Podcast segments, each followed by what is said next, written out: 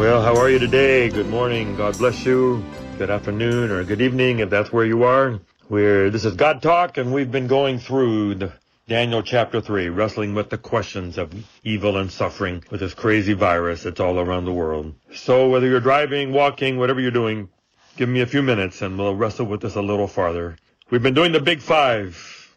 Number one, even good people are going to suffer. Number two, God is good all the time. Number three, suffering comes from Satan, not from God. Jesus says an enemy has done this. Number four, God is a God of free choice. This is a long historical answer that people have used for a long time, that God has to be careful. He cannot overwhelm people. One writer said God must woo he must not uh, coerce. He gives us enough evidence to believe, but not enough evidence, enough evidence to make us believe. And now number five, we have to learn consequences. If God wipes away all consequences, then we will never learn to live a righteous life, a life that makes sense. No one would ever learn to play sports if you could just pray and uh, the ball would all of a sudden turn left or right and go in the soccer net or go through the basketball hoop. Um, no, God wants you to learn from the mistakes to learn how to do it right with music or life or religion. So if you could smoke all your life and then at the last minute you get cancer or emphysema, you could pray, God, take it away and take it away, then why not do whatever you want? Never spend any time with your kids and end of your life and say, God, please give me my kids back. And it all comes out okay. So God has to, wants us to learn consequences so that we do things right because it's right, because it makes sense. We had a little boy, our chaplain that last year, Sam Lenore, his little boy Micah, he's in high school now. But they told him, of course, like everybody, don't put your hand on the stove, don't put your hand in the oven, just stay out of there, it's hot, it'll burn you. He didn't do it, two years old. Somehow his whole arm in the oven and burned, had to go to the hospital, all in bandages. Saddest picture I've ever seen, his little boy, so painful. A boy, he never touched the hot stove again. You learn. The reason heaven will be safe forever is because everyone will have learned that was a bad idea. Sin is lethal. Sin will kill you. And if God is going to give the good guys free choice, he has to give the bad guys free choice too. The way it is. They have to learn consequences. So with tears streaming down his face, God lets people have free choice. Learn the consequences, learn from your mistakes, and come back and say, okay, that was a bad idea. I don't want to do that again. And I've had people tell me I could line them across the whole stage. Pastor Dan, if you ever need someone to get up in front and say, I tried it. It didn't work. It was a bad idea. Don't do what I did. So those are the big five. Now what can we do? What can we do? We're going to have a world with suffering in it. Well, number one, we can watch God make good come out of it. I don't think God causes the evil but he is uh, very gifted at magically redeeming whatever evil comes into our world from the other side and making good come out of it. God has a plan A, but if some plan B or C happens, he can he can twist it and make great come out of it.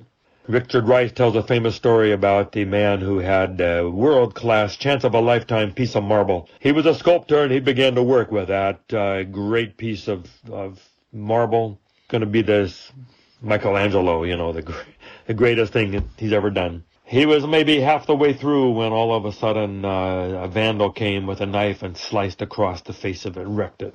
All the other people around were horrified, and all this great piece of marble was going to be destroyed. The master came in uh, later in the morning and saw what had happened.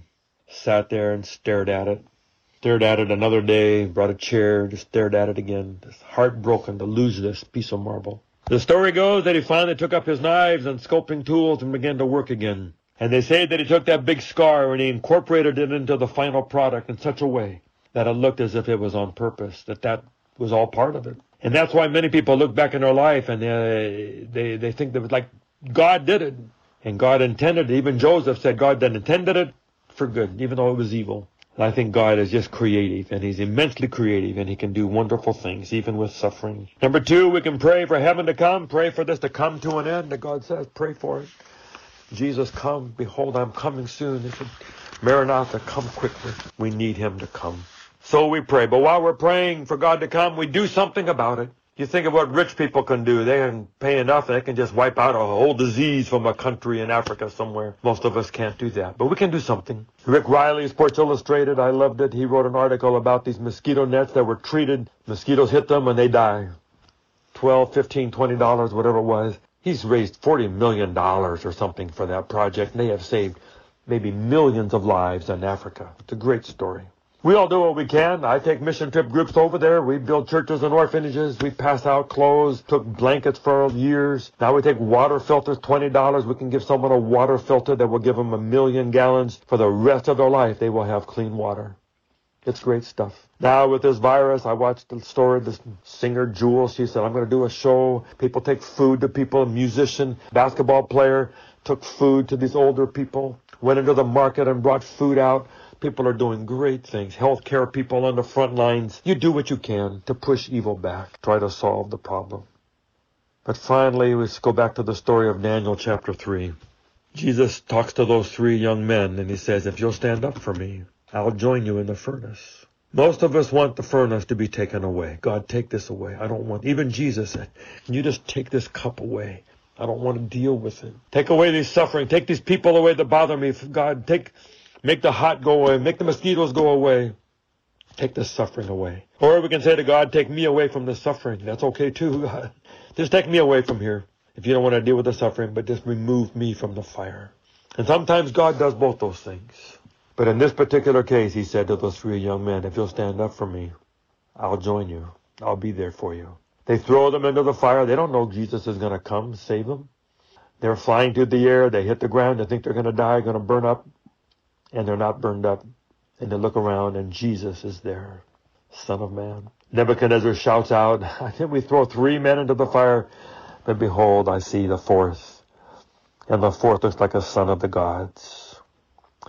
Psalm 23 verse 4, Yea, though I walk through the valley of the shadow of death, but I will fear no evil, for thou art with me.